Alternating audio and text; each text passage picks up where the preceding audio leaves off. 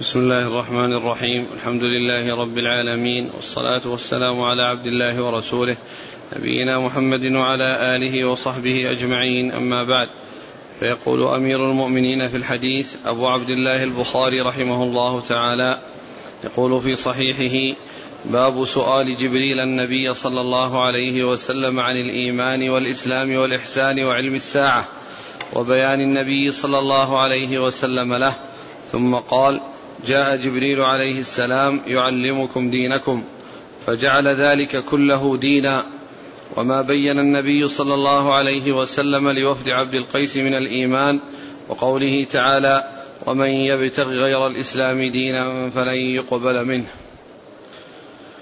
قال حدثنا مسدد قال حدثنا إسماعيل بن إبراهيم قال أخبرنا أبو حيان التيمي عن أبي زرعة عن أبي هريرة رضي الله عنه أنه قال كان النبي صلى الله عليه وعلى آله وسلم بارزا يوما للناس فأتاه جبريل فقال ما الإيمان؟ قال الإيمان أن تؤمن بالله وملائكته وبلقائه ورسله وتؤمن بالبعث.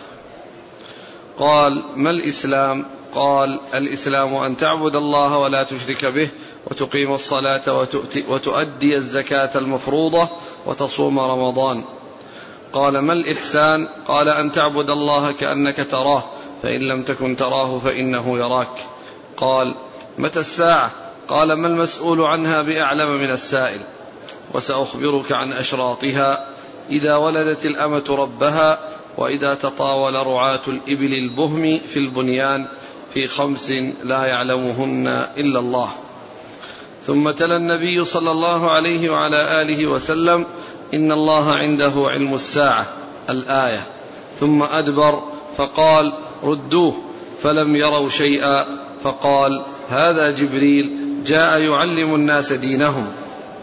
قال أبو عبد الله جعل ذلك كله من الإيمان. بسم الله الرحمن الرحيم. الحمد لله رب العالمين وصلى الله وسلم وبارك على عبده ورسوله نبينا محمد وعلى آله وأصحابه أجمعين. أما بعد فهذه الترجمة من الإمام البخاري رحمه الله تتعلق بحديث جبريل المشهور الذي جاء إلى النبي صلى الله عليه وسلم وسأله عن أسئلة أجابه النبي صلى الله عليه وسلم عليها والصحابة يسمعون وكانت هذه الأسئلة تتعلق بالإيمان والإسلام والإحسان والساعة وأماراتها وقد أجابه النبي عليه الصلاة والسلام وأصحابه يسمعون. وفي آخر الحديث قال هذا جبريل أتاكم يعلمكم دينكم أي أن الدين الذي علمهم إياه هو ما تقدم من بيان الإسلام والإيمان والإحسان والساعة وأماراتها سمى ذلك كله دينا. وذلك أن هذا الذي سأل عنه سأل عنه جبريل النبي صلى الله عليه وسلم يتعلق بأمور ظاهرة هي الشهادتان والصلاة والزكاة والصيام ويتعلق بأمور باطنة وهي الإيمان بالله وملائكته ورسله واليوم الآخر. ويتعلق بمراقبة الله عز وجل وأن الإنسان يحسن في عبادته لله وأنه يؤديها كأنه بين يدي الله فلا ينصرف عنه ويأتي بالعبادة على التمام والكمال. ثم سأله ثم أيضا من بعض الأمور الغيبية التي سأله عنها وأجابه بأن الساعة آه، علمه وعلمها فيها سواء وأن وأنه أخبره بشيء من أمراتها وشيء من علاماتها التي هي مما يكون بين يديها ومما يكون قبلها.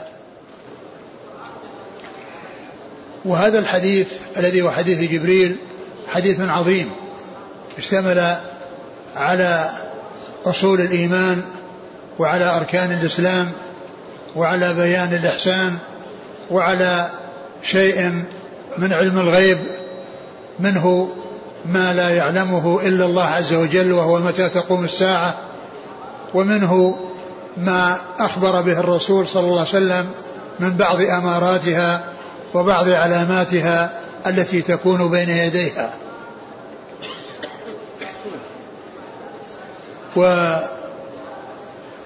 وهو حديث عظيم. ولهذا قال عنه الإمام القرطبي أنه يصلح أن يقال له أم السنة كما أن فاتحة الكتاب يقال لها أم القرآن فإن هذا الحديث يصلح أن يقال له أم السنة لأن السنة ترجع إلى ذلك لأنها ترجع تتعلق بالأعمال الظاهرة وهي أركان الإسلام والأعمال الباطنة التي هي أصول الإيمان. والإحسان الذي هو تمام تمام العبادة والمراقبة لله عز وجل وكذلك فيما يتعلق بالأخبار والإخبار عن أمور مستقبلة أمور مغيبة منها ما لا يعلمه إلا الله وهو قيام الساعة ومنها ما أخبر به النبي صلى الله عليه وسلم مما أطلعه الله عليه وهو شيء من أماراتها. ولهذا بدأ بعض أهل العلم بهذا الحديث فالإمام مسلم رحمه الله صدر به آه، آه، صحيحة وجعله أول حديث في كتاب الإيمان وجعله أول حديث في كتاب الإيمان الذي هو أول كتبه الذي هو أول كتب الجامع جامع الإمام مسلم صحيح الإمام مسلم أول كتاب فيه كتاب الإيمان وأول حديث فيه حديث جبريل ولكنه من طريق عمر بن الخطاب رضي الله تعالى عنه. وهو متفق عليه رواه البخاري ومسلم من حديث أبي هريرة كما هنا وانفرد به مسلم من حديث عمر وسياقه عند مسلم من حديث عمر أتم وأكمل. ولهذا صدر به بعض أهل العلم كتبهم مثل الإمام النووي رحمه الله فإنه صدر آه الأربعين النووية بأول حديث في صحيح البخاري وهو حديث إنما الأعمال بالنيات. ثم بأول حديث في صحيح مسلم وهو حديث جبريل. هذا من رواية أو من طريق عمر بن الخطاب رضي الله تعالى عنه وأرضاه. وفعل ذلك قبل النووي ال ال ال آه، البغوي في شرح السنة وفي المصابيح فإنه صدر هذين الكتابين بحديث إنما المبنيات وعقبه بحديث جبريل. فكان آه، عند عند عند عند البغوي آه، تصدير كتابيه المصابيح وشرح السنة بحديث آه، عمر انما المبنيات الذي هو أول حديث في البخاري ثم حديث عمر الذي هو حديث جبريل آه الذي أخرجه مسلم في صحيحه وكذلك النووي آه سار على ذلك فإنه جعل حديث جبريل حديث آه، آه، الأعمال بالنيات هو الأول في الأربعين النووية والثاني حديث آه حديث جبريل آه، وسؤال النبي صلى الله عليه وسلم عن أسئلة أجابه النبي صلى الله عليه وسلم عليها في هذا الحديث العظيم. و آه، آه، وفي أول هذا الحديث عن أبي هريرة أن النبي صلى الله عليه وسلم كان بارزا للناس. يعني كان بارزا للناس يعني أنه جالسا يعني حول أصحابه يسألونه ويتلقون عنه الحديث ويسمعون منه حديثه صلى الله عليه وسلم.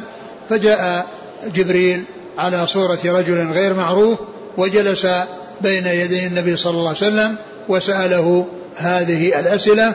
وكان المقصود من ذلك أن آه، آه، يسمع الحاضرون الجواب يسمع الحاضرون الجواب ولهذا جاء في آخره هذا جبريل أتاكم يعلمكم دينكم. والمعلم هو رسول الله صلى الله عليه وسلم ولكن التعليم أضيف إلى جبريل لأنه المتسبب في ذلك حيث ألقى هذه الأسئلة على الرسول عليه الصلاة والسلام وهم يسمعون وهم يسمعون السؤال والجواب ف فكان فكان آآ آآ فكان هذا الذي حصل جواب من رسول الله صلى الله عليه وسلم وسؤال من جبريل فأضيف التعليم إلى جبريل لأنه المتسبب فيه ولأنه هو الذي سأل عن ذلك وهو يعلم كما أن الرسول صلى الله عليه وسلم يعلم ذلك ولكنه آه، أراد بهذا السؤال أن أن يعرف أصحابه الجواب. وفي هذا دليل على أن الإنسان له أن يسأل آه، عالما عن شيء هو يعرفه من أجل أن يسمع الحاضرون الجواب. من أجل أن يسمع الحاضرون الجواب فإن حديث جبريل هو من هذا القبيل.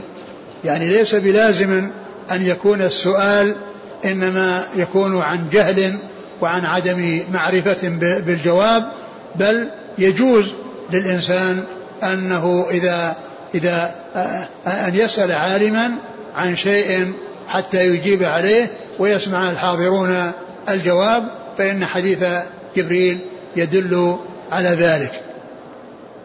كان عليه الصلاة والسلام بارزا للناس فجاءه جبريل على صورة رجل غير معروف وهذا يدلنا على أن الملائكة تأتي على صور على صورة على صور الإنس وعلى هيئة الإنس وأن الهيئة التي خلقهم الله عليها يتحولون عنها إلى أن يكونوا على هيئة البشر وجبريل كان يأتي إلى النبي صلى الله عليه وسلم أحيانا على رجل على هيئة رجل معروف وهو دحية بن خليفة الكلبي وكان من أجمل أصحاب رسول الله صلى الله عليه وسلم. وجاءه على صورة هذا الرجل الغير معروف الذي تعجب الصحابة منه حيث كان آآ آه، آآ آه، غير معروف عندهم. وقد جاء وهو شديد بياض الثياب وهو شديد سواد الشعر لا يرى عليه لا يرى عليه أثر السفر ولا يعرفه أحد من أصحاب رسول الله صلى الله عليه وسلم. فكانت يعني مجيئه على هذه الهيئة وهو رجل غير معروف وتعجب الصحابة من هيئته وكونه غير معروف والمعروف أن المسافر إذا جاء يكون شعثا ويظهر عليه الأثر وأثر السفر يعني شعثا في في في في شعره ودنسا في ثيابه ولكنه جاء على هيئة تخالف ذلك فتعجب الصحابة من من ذلك وزاد عجبهم كما جاء في حديث عمر أنه عندما سأل النبي صلى الله عليه وسلم عن الإسلام فقال أن تشهد أن لا إله إلا الله وأن محمد رسول الله وتقيم الصلاة وتؤتي الزكاة وتصوم رمضان وتحج البيت إن استطعت إليه سبيلا. قال صدقت. قالوا فعجبنا له عجبنا له يسأله ويصدقه. لأن الذي عنده جواب هو الذي يصدق والذي يعرف الجواب هو الذي يصدق. أما الإنسان الذي ليس عنده جواب وإنما يسأل ليعرف الجواب فهذا لا يقول صدقت وإنما يقول صدقت من عنده علم. فأيضا يعني قالوا فعجبنا له يسأله ويصدقه فكان عجبهم من هيئته التي جاء عليها وكونه يعني غير معروف وليس عليه أثر السفر وليس بمعروف عندهم ومع ذلك يسأله ويصدقه عندما يجيبه. يسأله ويصدقه عندما يجيبه وهذا آآ آآ على خلاف ما هو معتاد في حق من يكون سائلا ليس عنده علم فإنه يأخذ الجواب ويسكت أو يدعو للذي أجابه وأما كونه يصدقه ويقول صدقت فهذا إنما يقوله من عنده علم بالجواب. وعندما سأل النبي صلى الله عليه وسلم سأل جبريل النبي صلى الله عليه وسلم سأله عن الإيمان. وهنا جاء في حديث أبي هريرة مقدم الإيمان على الإسلام. وأما في حديث عمر فجاء الإسلام مقدما السؤال عن الإسلام مقدما على السؤال للإيمان وأنه مبني على التدرج من الإسلام ثم الإيمان ثم الإحسان و والحديث الذي معنا عن أبي هريرة وهو متفق عليه عند البخاري ومسلم أول شيء سأله عن الإيمان أول شيء سأله عن الإيمان وكان الجواب فيه آه، مختصرا وهو تام وكامل في حديث عمر حيث سأله عن الإيمان وقال أن تؤمن بالله وملائكته وكتبه ورسله وتؤمن باليوم الآخر والقدر خيره وشره والقدر خيره وشره. فذكر ستة أشياء وأما في حديث أبي هريرة هنا الذي الذي ذكره مصنف هنا فإنه لم يذكر آه لم يذكر الإيمان بالقدر وإنما ولم يذكر يعني ما يتعلق بالبعث إلا باليوم الآخر إلا أنه ذكر البعث وذكر لقاء الله. والبعث هو الخروج من القبور وبعث الناس من قبورهم ولقاء الله عز وجل للحساب عندما يعرضون عليه لا تخفى منهم خافية فعند ذلك يحصل منهم لقاء الله عز وجل ورؤيته سبحانه وتعالى. قال عليه الصلاة والسلام عندما سأله عن الإيمان ومن المعلوم أن السؤال إنما هو عن خصال الإيمان وعن آه، أصول الإيمان ولهذا كان الجواب مبنيا على ذلك ما الإيمان أي متعلقاته ومقتضياته التي هي الإيمان بالله وملائكته. فقال أن تؤمن بالله؟ وملائكته وبلقائه ورسله. أن تؤمن بالله. الإيمان بالله هو الأساس. هو الأساس لبقية الأصول التي هي تابعة له. لأن الإيمان بالله هو الأساس. وغيره تابع له. والذي لا يؤمن بالله لا يؤمن بالبعث والجزاء والحساب وما إلى ذلك. فإذا لابد من وجود الأساس الذي يبنى عليه غيره. ولهذا أتى بالأشياء مضافة إليه. قال أن تؤمن بالله وملائكته ولقائه ورسله فأضافها إليه سبحانه وتعالى. فإذا لا بد من الأصل الذي هو الإيمان بالله. والإيمان بالله يدخل تحته الإيمان بوجوده وأنه موجود سبحانه وتعالى وأنه ذو الربوبية والألوهية والأسماء والصفات فهو فهو الرب الذي الخالق الرازق المحيي المميت المتصرف بالكون كما يشاء وهو ذي الألوهية المستحق للعبادة الذي لا تكون العبادة إلا له وحده لا شريك له فهو واحد في ربوبيته وواحد في ألوهيته وهو واحد في أسمائه وصفاته أي أنها تثبت لله عز وجل على ما يليق به ولا يشبه الخالق المخلوق في صفاتهم ولا المخلوق يشبه الخالق ولا لا يشبه الخالق المخلوق في الصفات ولا المخلوق يشبه الخالق بل صفات الباري كما يليق به وصفات المخلوقين كما يليق بهم صفات الباري تليق بكماله وجلاله وصفات المخلوقين تليق بضعفهم وافتقارهم إلى ربهم سبحانه وتعالى. فإذا ذكر الأساس الذي يبنى عليه غيره وهو الإيمان بالله الايمان بالوهيته بوجوده وأنه موجود وأنه ذو الربوبية وذو الألوهية وذو الأسماء الحسنى والصفات العلى سبحانه وتعالى. آه، وعلى هذا فإنه لا بد من الإيمان بهذه الأمور الثلاثة التي من الإيمان بالله لا بد من الإيمان بربوبيته وألوهيته وأسمائه وصفاته. أما ربوبيته وتوحيد الربوبية فهو توحيد الله بأفعاله. توحيد الله بأفعاله أي أنه واحد في الخلق والإيجاد والإحياء والإماتة والرزق والتصرف في الكون لا يشارك في ذلك أحد. فلا شريك له في ربوبيته فهو الرب وحده هو الخالق وحده وهو الرازق وهو المحيي والمميت والمتصرف بالكون كما يشاء. توحيد الله بأفعاله. الله واحد في أفعاله. لا شريك له في أفعاله. لا شريك له في الخلق ولا شريك له في الإيجاد ولا شريك له في الإحياء والإماتة ولا شريك له في رزق العباد ولا شريك له في تدبير الكون.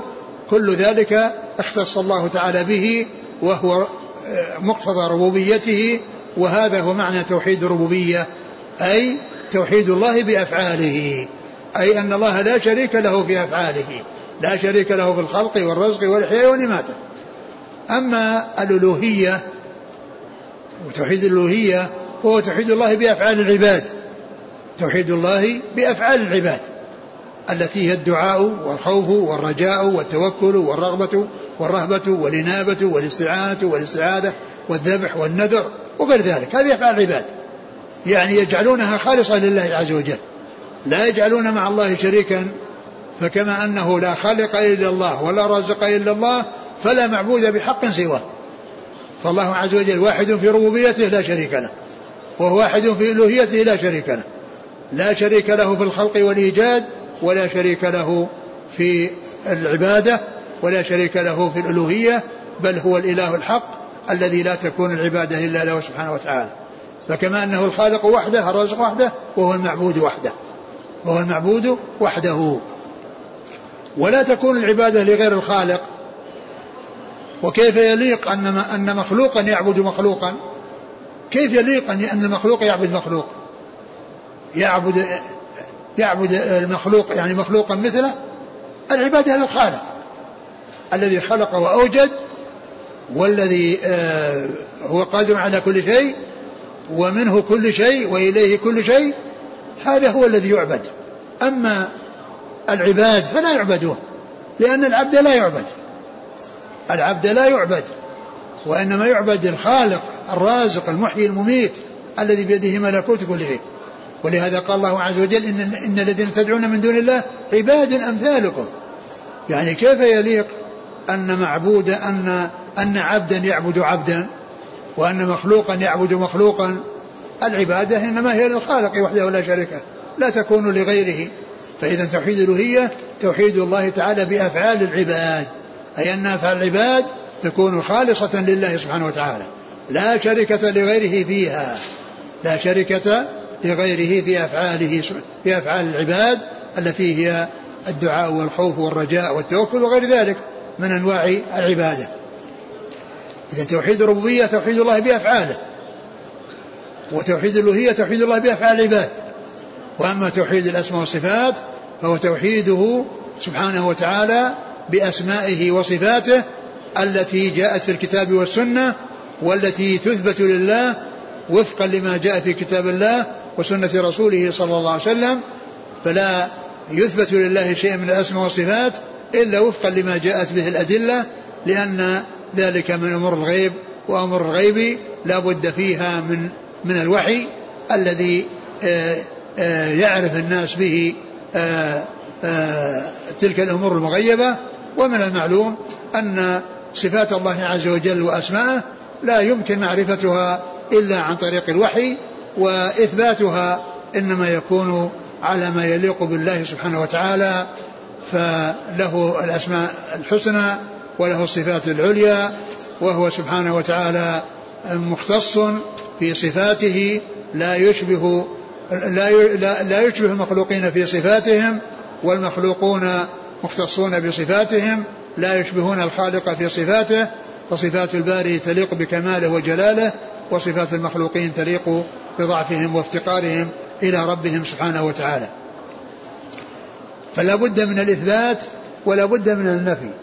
الإثبات إثبات الكمال لله عز وجل. وذلك وفقا لما جاءت به نصوص من الإثبات. والتنزيه تنزيه الله عز وجل عن كل ما لا يليق به. تنزيه الله عز وجل عن كل ما لا يليق بكماله وجلاله سبحانه وتعالى. ولهذا جاء في القرآن قول الله عز وجل ليس كمثله شيء وهو السميع البصير. فحصل الإثبات وحصل النفي. حصل الإثبات في قوله هو السميع البصير. وحصل النفي في قوله ليس كمثله شيء. فتثبت الأسماء والصفات لله عز وجل كما يليق به ولا و وينزه الله عز وجل مع إثباتها عن مشابهته للمخلوقين كما قال الله عز وجل ليس كمثله شيء وهو السميع البصير فأثبت السمع والبصر في قوله وهو السميع البصير. ونفى المشابهة بقوله ليس كمثله شيء. أي له سمع لا كالأسماع وبصر لا كالأبصار بل سمعه وبصره يليقان بكماله وجلاله ولا يشبه المخلوقين في أسماعهم وأبصارهم وكذلك المخلوقون لا يشبهون ربهم في صفة السمع والبصر بل صفات الباري تليق بكماله وصفات المخلوقين تليق بضعفهم وافتقارهم. إذا هذه الآية الكريمة هي القاعدة التي تبنى عليها أسماء الله وصفاته بحيث يثبت لله ما أثبت لنفسه على وجه يليق به.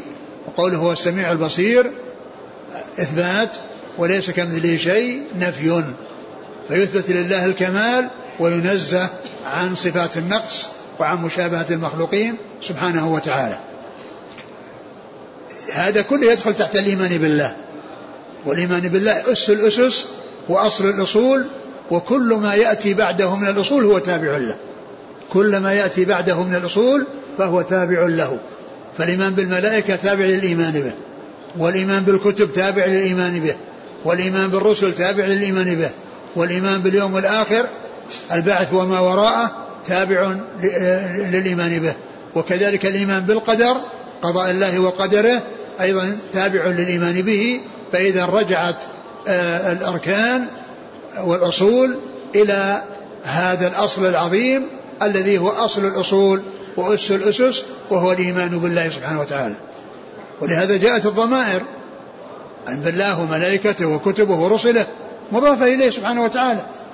فإذا لابد من, من, من, الأساس ثم يأتي بعده ما يتبعه وما يضاف إليه وما وما لا بد من الإيمان به.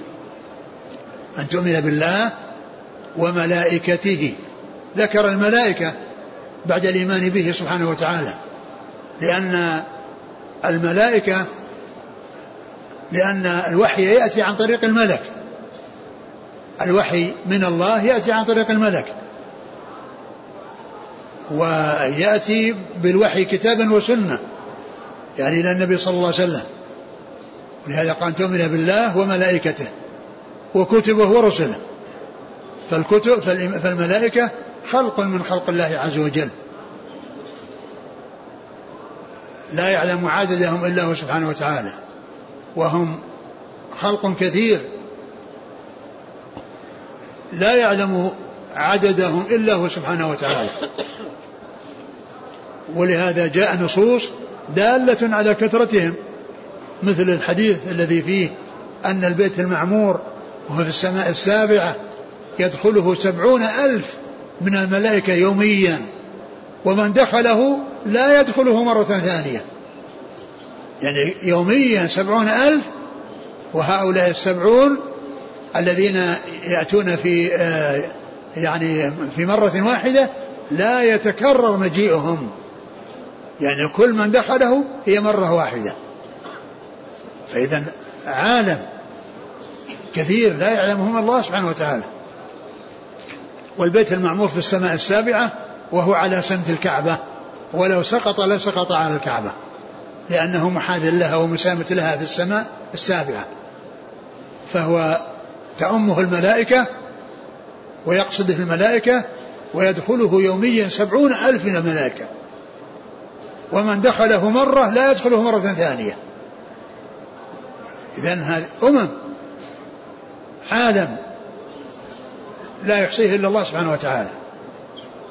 والله خلقهم من نور كما جاء في حديث الذي رواه مسلم في الصحيح عن عائشة رضي الله عنها أن النبي صلى الله عليه وسلم قال خلقت الملائكة من نور وخلق الجان من مارج من نار وخلق آدم مما وصف لكم يعني من التراب والطين والماء المهين يعني بالنسبة لذريته ونسله.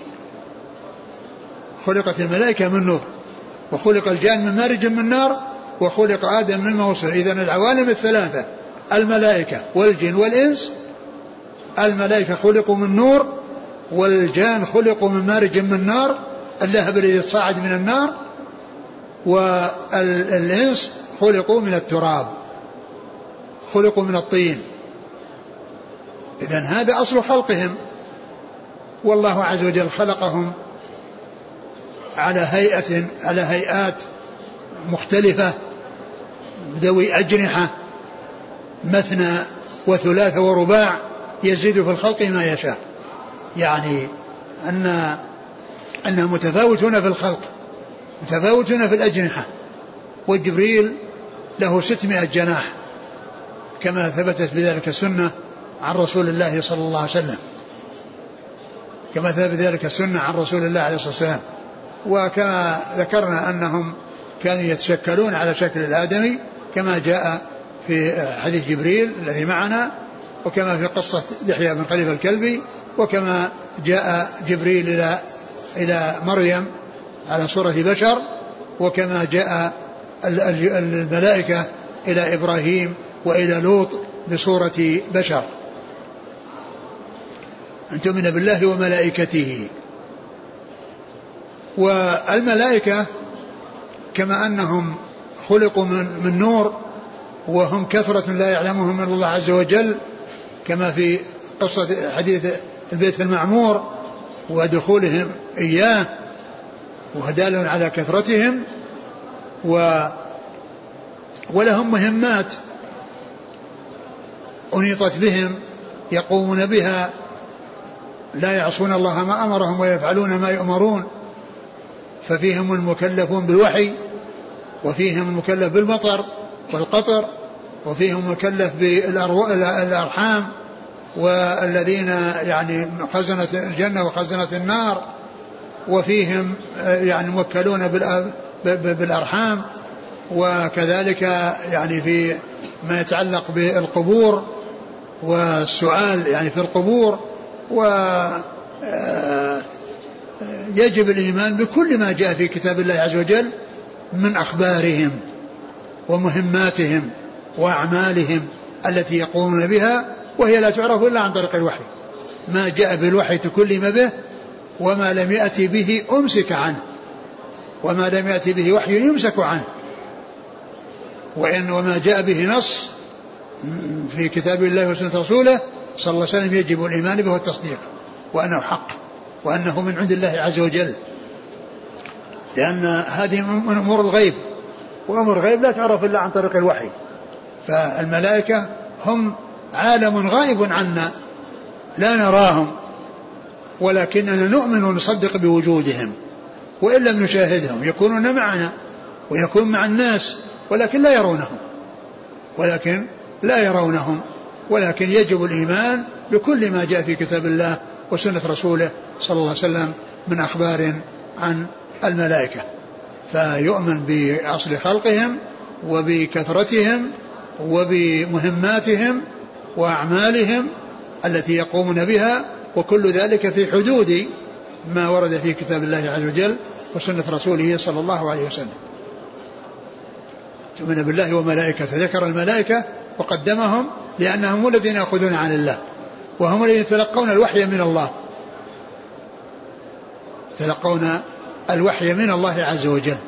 ثم ذكر الكتب بعد ذلك لأنها هي التي يأتي بها الملائكة إلى البشر. الرسول الملكي ينزل بالوحي وبالكتب على الرسول البشري. تؤمن بالله وملائكته وكتبه. الكتب التي أنزلها الله عز وجل على رسله الكرام عليهم الصلاة والسلام فيها هداية الخلق وفيها سعادة من أنزلت عليهم إذا أخذوا بها سعادتهم في الدنيا والآخرة وأن من أعرض عنها خسر الدنيا والآخرة. من أعرض عنها خسر الدنيا والآخرة. والكتب منها ما سمي في القرآن وهو قليل ومنها ما لم يسمى والواجب هو الإيمان بالمسمى وغير المسمى. والذي سمي في التوراة في, في, في القرآن التوراة والإنجيل والزبور وصحف إبراهيم وموسى. هذا هو كل الذي ذكر في القرآن. هذا هو الذي ذكر من الكتب السابقة. والواجب هو الإيمان بما ذكر وما لم يذكر. بما ذكر وما لم يذكر. والله عز وجل أرسل الرسل وأنزل عليهم كتب. قال الله عز وجل لقد أرسلنا رسلنا بالبينات. وأنزلنا معهم الكتاب والميزان. الكتاب جمع كتب. ليس المقصود به كتابا معينا وإنما المراد به الجنس أي جنس الكتب. فأنزل معهم الكتاب أي الكتب. لأن الكتاب يأتي بلفظ المفرد محلا بالألف واللام ويكون للجنس كما في هذه الآية. وأنزلنا معهم الكتاب أي الكتب. لأن الله ما أنزل على الرسل كتابا واحدا وإنما أنزل عليهم كتبا.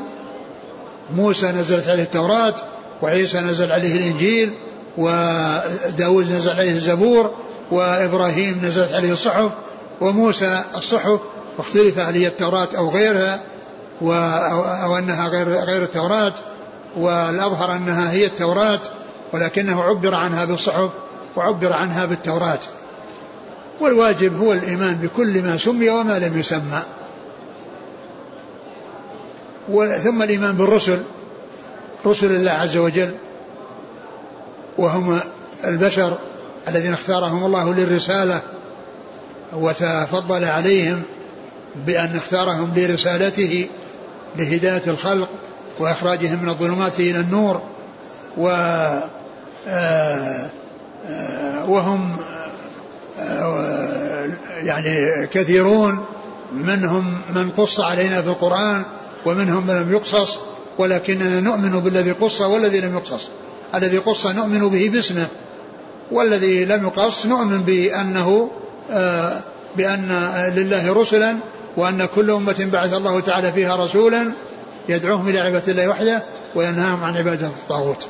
فنحن نؤمن بالرسل جميعا من قص ومن لم يقصص والذين قصوا في القرآن آه، خمسة وعشرون الذين قصوا في القرآن خمسة وعشرون جاء ذكر ثمانية عشر منهم في سورة الأنعام ويبقى سبعة يعني تكمل بهم الخمسة والعشرون وهم آدم و وهود وصالح وشعيب وإدريس ونبينا محمد صلى الله عليه وسلم.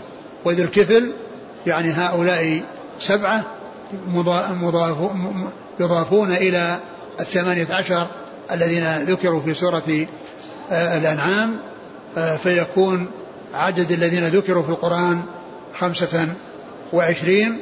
هذا هو الذي قص ونحن نؤمن بالمقصوص وغير المقصوص لأن الله قال لقد أرسلنا من قبلك منهم من قصصنا عليك ومنهم من لم نقص عليك. منهم من قصصنا عليك ومنهم من لم نقصص عليك. فنحن نؤمن بالمقصوص وغير المقصوص. نؤمن بالمقصوص وغير المقصوص. وكذلك قال ولقائه ولقائه هذا وكذلك ذكر البعث لأن هذا كله يدخل في اليوم الآخر. كل ذلك يدخل في اليوم الآخر لأن البعث هو الذي به الخروج من القبور ثم المجازات والمحاسبة على الأعمال ثم بعد ذلك النتيجة التي ترتب على الحساب وهي الذهاب إلى الجنة أو الذهاب إلى النار. و فقال ولقائه يعني لقاء الله عز وجل العرض يوم القيامة. والبعث الخروج من القبور. والبعث خروج الناس من قبورهم للحساب. ثم بعد ذلك ينتهون إلى منازلهم من الجنة أو النار. فذكر الإيمان بالله وملائكته وكتبه الإيمان بالله وملائكته وكتبه. في الكتاب نعم. ولقائه. أيوة. ورسله. ما في ذكر كتب تؤمن إلا في نسخة نعم. يعني آه، حديث جبريل فيه آه، فيه الستة وهو أوسع حديث عمر. يعني هو أشمل وأتم من من من من, من, من ما جاء في حديث أبي هريرة و و القدر. نعم والقدر. والقدر. نعم. هنا لم يذكر القدر. نعم. لم يذكر القدر. وذكر يعني اليوم الآخر بذكر شيء منه وهو لقاء الله عز وجل والبعث. ومن المعلوم أن أن اليوم الآخر يدخل تحته البعث والحشر في الموقف والحساب والجنة والنار والصراط والميزان كل ذلك داخل تحت اليوم الآخر وقد جاء في حديث في بعض الأحاديث في حديث عمر واليوم الآخر يدخل تحته هذا وغيره مما ذكر في هذا الحديث يعني ذكر لقاء الله للعرض عليه وذكر البعث الذي هو خروج الناس من من من, من قبورهم. اذا هذه أصول الإيمان الستة التي جاءت في حديث جبريل في حديث عمر ويعني كل جلها في حديث أبي هريرة. وسأله عن الإسلام فقال أن تؤمن بالله فقال أن أن تشهد أن تعبد الله. عندك هنا؟ قال الإسلام أن تعبد الله ولا تشرك به. نعم. وتقيم الصلاة وتؤدي الزكاة المفروضة وتصوم رمضان. ذكر هنا أن تعبد الله لا تشرك به. يعني عبادة الله عز وجل إخلاصه العبادة له وأنها تكون له وحده لا شريك له. لا يكون له معه شريك له فيها شريك بل هي له وحده لا شريك له. فلا بد من الإخلاص. وجاء في يعني حديث عمر يعني أن تؤمن بالله أن تشهد الله وأن محمد رسول الله. ذكر الشهادة لله بالألوهية والشهادة لمحمد صلى الله عليه وسلم بالرسالة. ومن المعلوم أن ذكر الشهادة يعني تدخل معها الشهادة الأخرى لأنها ملازمة لها. فمن شهد أن لا إله إلا الله ولم يشهد أن محمد رسول الله فإنه لا يقبل منه لأن الإيمان به لازم لكل إنسي وجني من حين بعثته إلى قيام الساعة. كقوله صلى الله عليه وسلم والذي نفسي بيده لا يسمع بي أحد من هذه الأمة يهودي ولا نصراني ثم لا يؤمن بالذي جئت به إلا كان من أصحاب النار.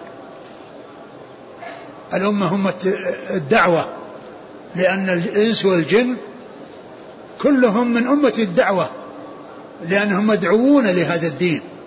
وأما أمة الإجابة هم الذين استجابوا وشهدوا أن لا إله إلا الله وأن محمد رسول الله. قوله هو الذي نفسي بيده لا يسمع بأحد من هذه الأمة يعني أمة الدعوة. الذين وجهت إليهم الدعوة والذين هم ملزمون بإجابة هذه الدعوة. ومن أعرض عنها ولم يستجب لها فليس أمامه إلا النار. والذي نفسي بيده لا يسمع بأحد من هذه الأمة يهودي ولا نصراني. ثم لا يؤمن بالذي جئت به إلا كان من أصحاب النار. فالشهادة لله بالوحدانية وأنه يعبد وحده لا شريك له هذا هو مقتضى أشهد أن لا إله إلا الله. لكن أشهد أن محمد رسول الله يعني لازمة لها والشهادتان متلازمتان فمن يشهد أن لا إله إلا الله ولم يشهد أن محمد رسول الله بعد أن بعثه الله عز وجل فإنه لا ينفعه ذلك عند الله. لا ينفعه أن يقول إنه يشهد أن لا إله إلا الله ولم يشهد إذا لم يشهد أن محمد رسول الله. واليهود لا يقال أنهم يعني آآ آآ آآ آمنوا بالله وآمنوا بموسى والنصارى آمنوا بالله وآمنوا بعيسى. لا بد بعد بعثته صلى الله عليه وسلم من الإيمان به. كما يؤمن بالرسل الكرام كلهم. لا يفرق بين أحد منهم وإنما يؤمن بهم وأنهم حق. ولكن رسالاتهم كلها نسخت ببعثة النبي صلى الله عليه وسلم. فلم يبق إلا دينه ولم يبق إلا شرعه ولم يبق إلا ما جاء به صلى الله عليه وسلم. فلا بد في أي عمل يتقرب به إلى الله أن يكون خالصا لله وأن يكون مطابقا لسنة رسول الله صلى الله عليه وسلم. وهذا مقتضى الشهادتين. الشهادة لله بالوحدانية ولنبيه محمد صلى الله عليه وسلم بالرسالة. فلا يعبد إلا الله ولا يعبد الله إلا طبقا لما جاء به رسول الله صلوات الله وسلامه وبركاته عليه. فإذا هاتان الشهادتان هما الأساس كما أن الإيمان بالله هو الأساس لبقية الأصول أصول الإيمان الستة فكذلك الشهادتان هما أساس لبقية الأركان اللي هي الصلاة والزكاة والصيام والحج وكل عمل. لا بد أن يكون مبنيا على أشهد أن لا إله إلا الله وأن محمد رسول الله. لا بد أن يكون مبنيا على الشهادتين وأن يكون مسبوقا بالشهادتين و ف... فالشهادتان هما الأساس أساس في نفسهما وأساس لغيرهما.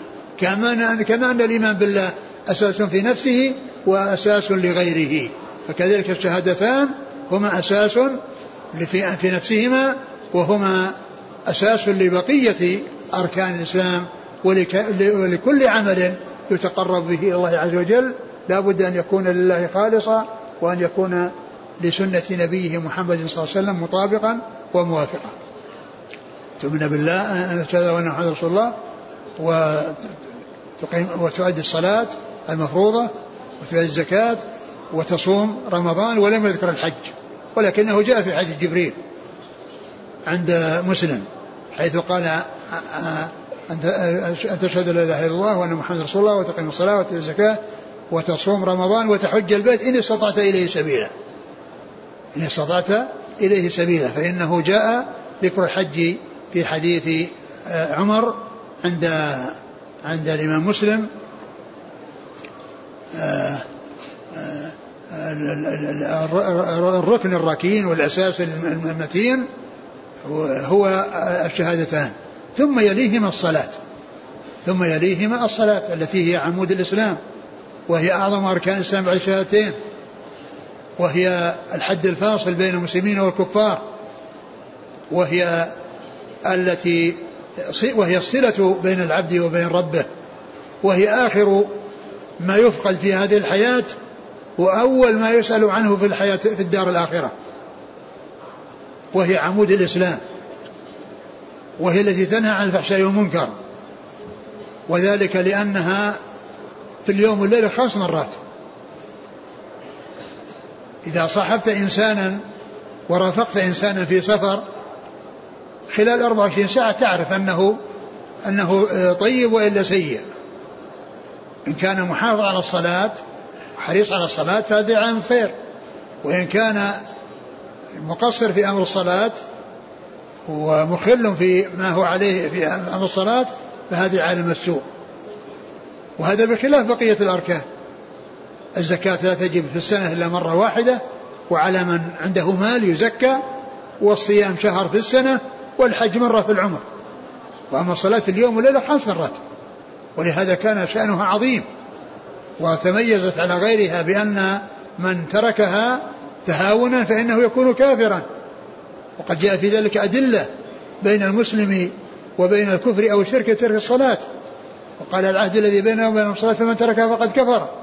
ولما سئل عن الذين آه لما ذكر الولاة والأمراء الذين يعني آه آه يجورون و يعني آه، سئل سئل قال ألا ألا نقاتلهم؟ قال لا ما صلوا.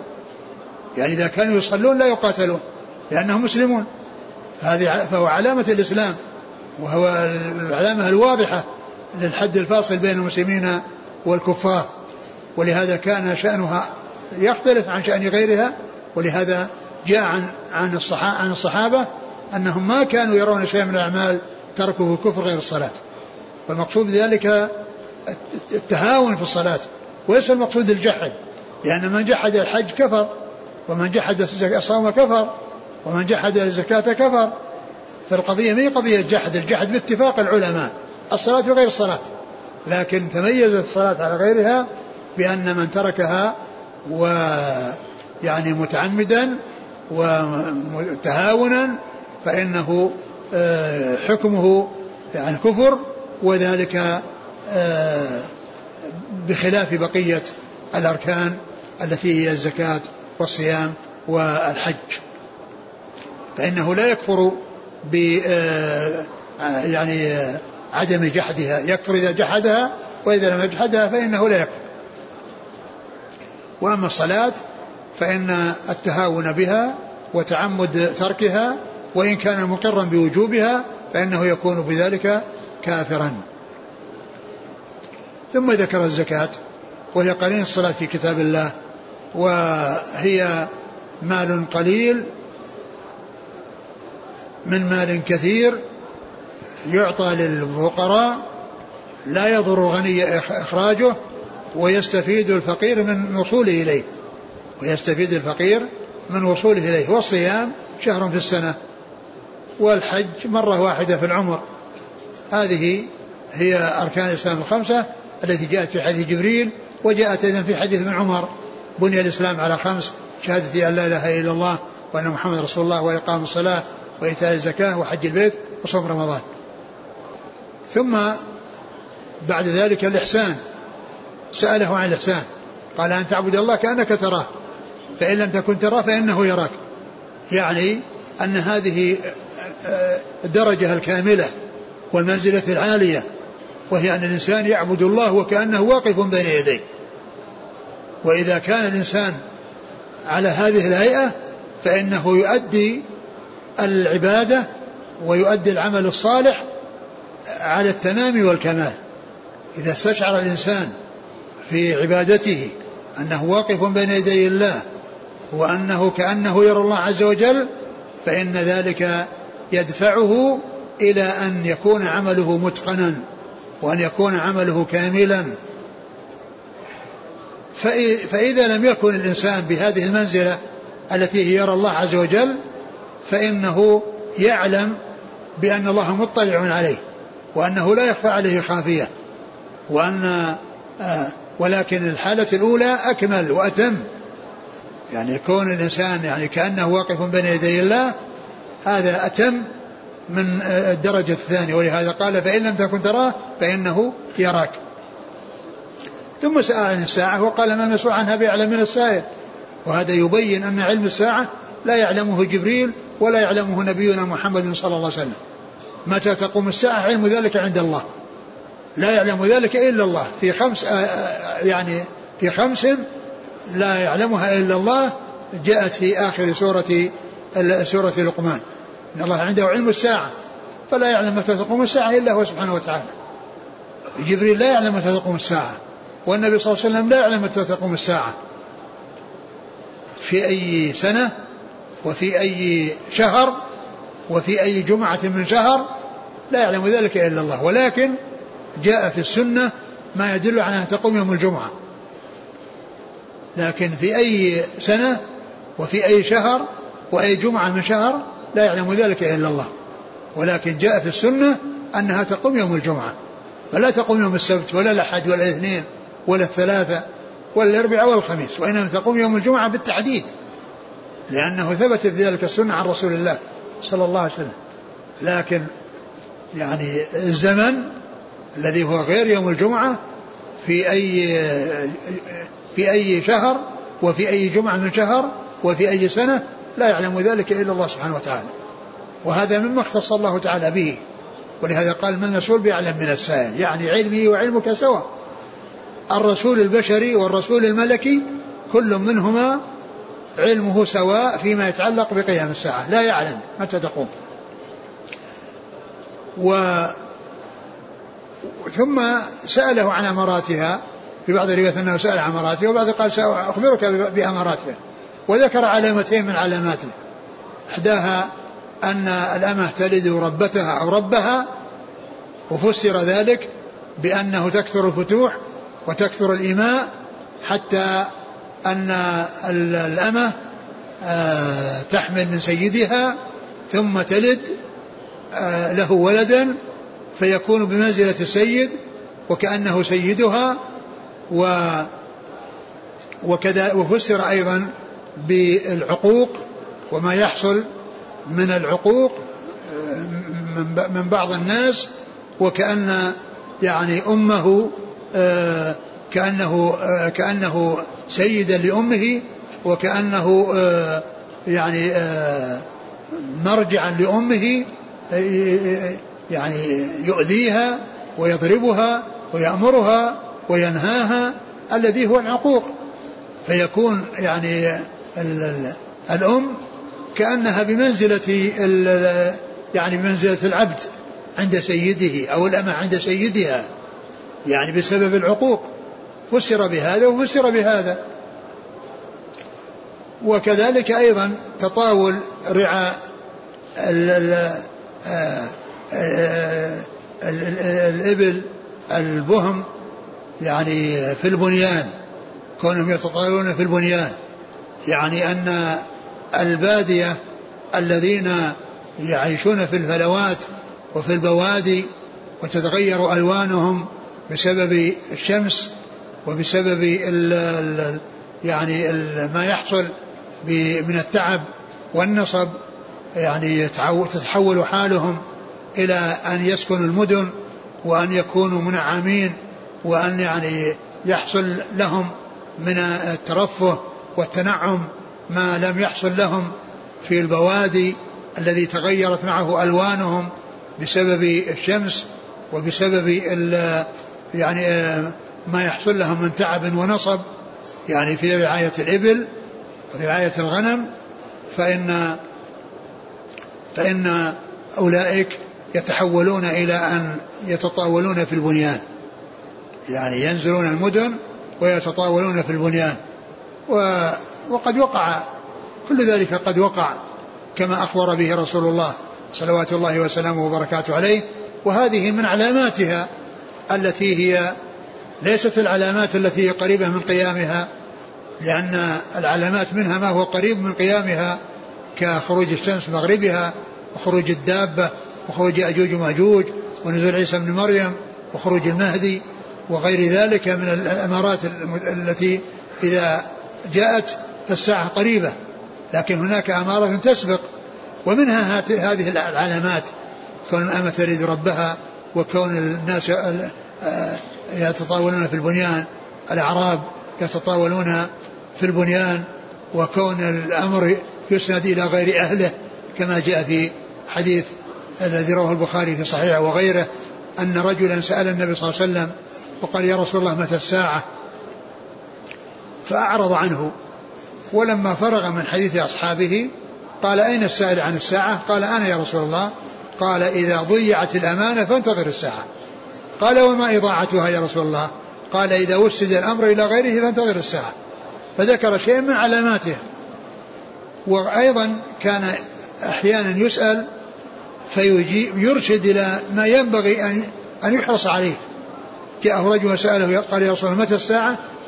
فالرسول صلى الله عليه وسلم قلب عليه السؤال حتى أنساه سؤاله. قال يا رسول متى الساعة؟ قال عليه السلام وماذا أعددت لها؟ وماذا أعددت لها؟ يعني الساعة آتية وكل آت قريب وليس المهم أن تعرف متى تقوم الساعة ولكن المهم أن تعرف أنك قدمت لنفسك عملا صالحا تلقاه إذا قامت الساعة. وهذا من كمال بيانه وفصاحته وبلاغته ونصحه عليه الصلاة والسلام. فإنه أرشد هذا السائل إلى ما هو الأهم في حقه. قلب عليه السؤال. وسأله سؤالا هو المهم عليه أن يحرص عليه وهو أن الإنسان يقدم لنفسه عملا صالحا يجده إذا قام الساعة. هذا السائل لما سئل أو قلب عليه السؤال وفق في الجواب فقال أعددت لها حب الله ورسوله. أعددت لها حب الله ورسوله قال عليه الصلاة والسلام المرء مع من أحب. وراح السؤال الذي كان يسأل عنه والذي آه كان غيره أولى منه. يعني غيره أولى منه وهو كون الإنسان يسأل عن أمور دينه ويسأل عن الشيء الذي يقدمه لنفسه إذا قامت إذا قامت الساعة. الحاصل أن النبي صلى الله عليه وسلم كان يسأل ولكنه يعني يجيب بشيء من أماراتها أو يقلب السؤال على السائل لافتا نظره إلى ما هو الأهم وإلى ما ينبغي أن يكون عليه. ثم إن الرسول عليه الصلاة والسلام آه، لما ذهب قال يعني ردوه فذهبوا ولم يجدوه. وقال إن هذا جبريل أتاكم يعلمكم دينكم.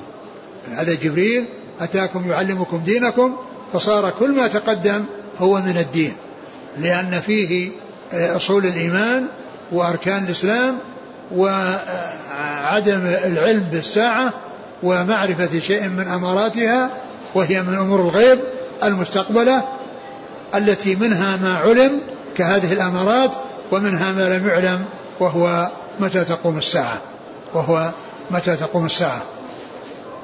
أقرأ.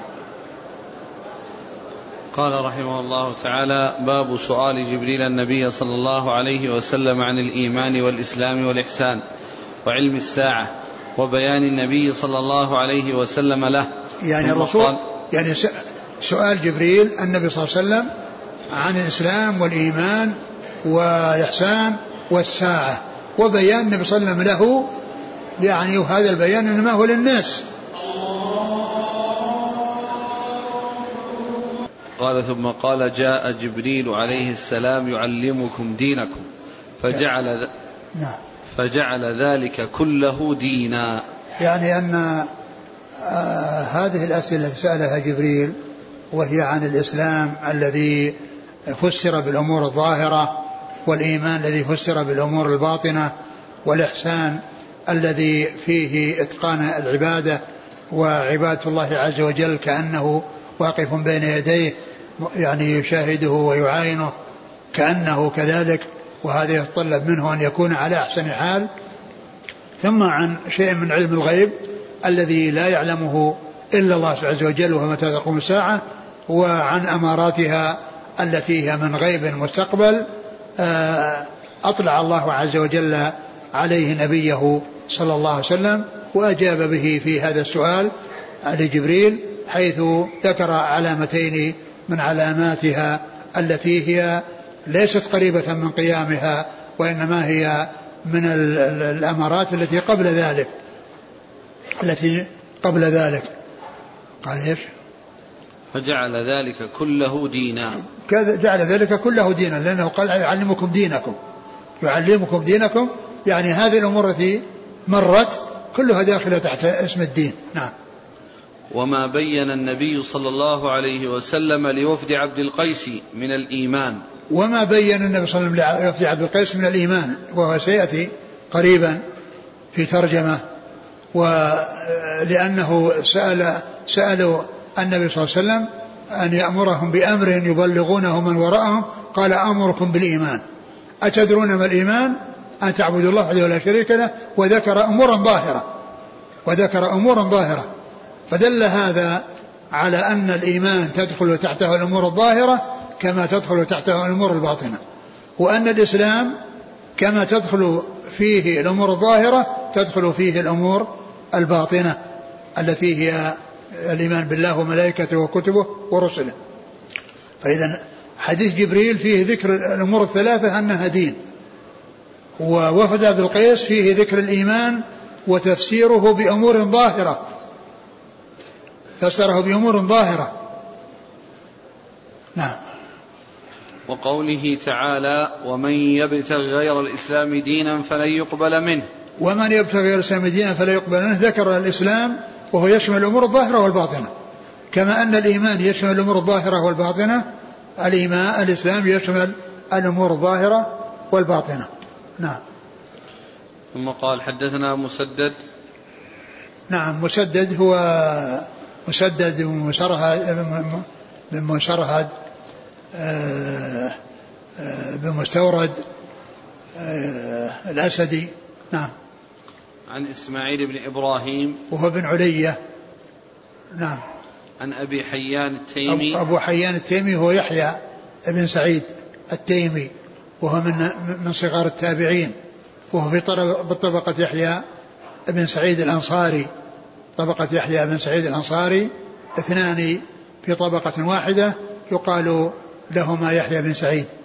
وهناك اثنان في طبقة متأخرة وهي طبقة شيوخ البخاري وهما يحيى بن سعيد القطان ويحيى بن سعيد الأموي. وهذا النوع يسمى علم المتفق والمفترق في المصطلح. يسمى المتفق والمفترق. وما تتفق أسماء الرواة وأسماء آبائهم وتختلف, أشخاصهم. نعم. عن أبي زرعة. أبو زرعة بن عمرو بن جرير وهو يعني كثير الرواية عن أبي هريرة. عن أبي هريرة رضي الله عنه عبد الرحمن بن صخر الدوسي آه، صاحب رسول الله صلى الله عليه وسلم وأكثر أصحابه حديثا. والله تعالى أعلم وصلى الله وسلم وبارك على نبينا محمد وعلى آله وأصحابه أجمعين. جزاكم الله خيرا وبارك الله فيكم وألهمكم الله الصواب ووفقكم للحق. نفعنا الله بما سمعنا وغفر الله لنا ولكم وللمسلمين أجمعين. آمين. قال كان النبي صلى الله عليه وسلم بارزا يوما للناس. نعم كان بارزا للناس. يعني هذه هذه المناسبة التي جاء فيها جبريل كان بارزا للناس يعني حوله يسألونه ويجيبهم. ويتعلمون منه عليه الصلاة والسلام. ثم قال وكان هذا قبل أن يعملوا له مكانا مرتفعا يجلس عليه لأنهم عرضوا عليه ذلك ويعني وافقهم على هذا فعملوا له مكانا مرتفعا يجلس عليه حتى يعرف وحتى يعرف الناس لأنه آه، كان يجلس بينهم فلا فلا يعرف من يأتي أيهم رسول الله صلى الله عليه وسلم. لكنه أرادوا أن يكون له مكانا مرتفعا فأن يكون له مكان مرتفع فبنوا له آه، دكانا أي مكانا مرتفعا من الطين فكان يجلس عليه صلى الله عليه وسلم يعلم أصحابه ويحدثهم. نعم. قال في آخره في خمس لا يعلمهن إلا الله. ثم تلا النبي صلى الله عليه وسلم إن الله عنده علم الساعة الآية. نعم. هذه الخمس يعني الساعة هي واحدة من خمس بل هي أول الخمس إن الله عنده علم الساعة. يعني لا يعلم متى تقوم إلا هو. لا يعلم متى تقوم إلا هو لأنه لما قال يعني من المسؤول عنها بأعلم من السائل وأنه ليس عنده جواب وكذلك السائل اللي هو جبريل ليس عنده جواب الرسول الملكي لا يعلم متى تقوم الساعة والرسول البشري لا يعلم متى تقوم الساعة أخبر بأن علمها عند لله عز وجل وأنها واحدة من خمس جاءت في هذه الآية التي هي ختام سورة لقمان. قال أبو عبد الله جعل ذلك كله من الإيمان. جعل ذلك كله من الإيمان لأن عنده أن الإيمان والإسلام لا فرق بينهما. لا, لا, لا فرق بينهم. فهو, فهو من الإيمان وهو من الإسلام وهو من الدين. يقول قال الحافظ في الفتح عند شرحه قوله وبلقائه في حديث أبي هريرة قيل المراد باللقاء رؤية الله. ذكره الخطابي وتعقبه النووي بأن أحدا لا يقطع لنفسه برؤية الله فإنها مختصة بمن مات مؤمنا والمرء لا يدري بما يختم له. فكيف يكون ذلك من شروط الإيمان؟ السؤال هل الرؤية تكون للمؤمنين دون المسلمين؟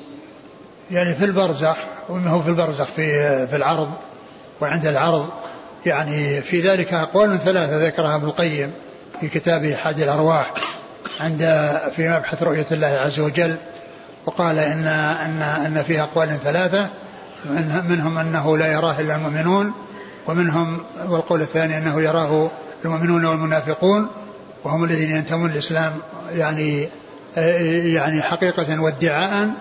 والقول الثالث أنه يراه الجميع ولكنهم يحجبون عنه ولا لا ينظرون إليه آه، النظر الذي به آه، يعني يتمتعون ويكون أكمل شيء يحصلونه مثل الكلام الذي آه، يحصل من الله عز وجل فيه تبكيت وتقريع فإن فإن من حصل له ذلك فإن فإنه ليس كالذي يحصل له الكلام من الله عز وجل. وكذلك رؤية أهل الجنة لله عز وجل في الجنة ورؤية المؤمنين لله سبحانه وتعالى في الدار الآخرة آه، آه، هي أكمل نعيم. وأما أولئك فإنهم يعني كما قال بعض العلم آه، يعني يدخل تحت قول لقاء الله عز وجل أنهم يرونه.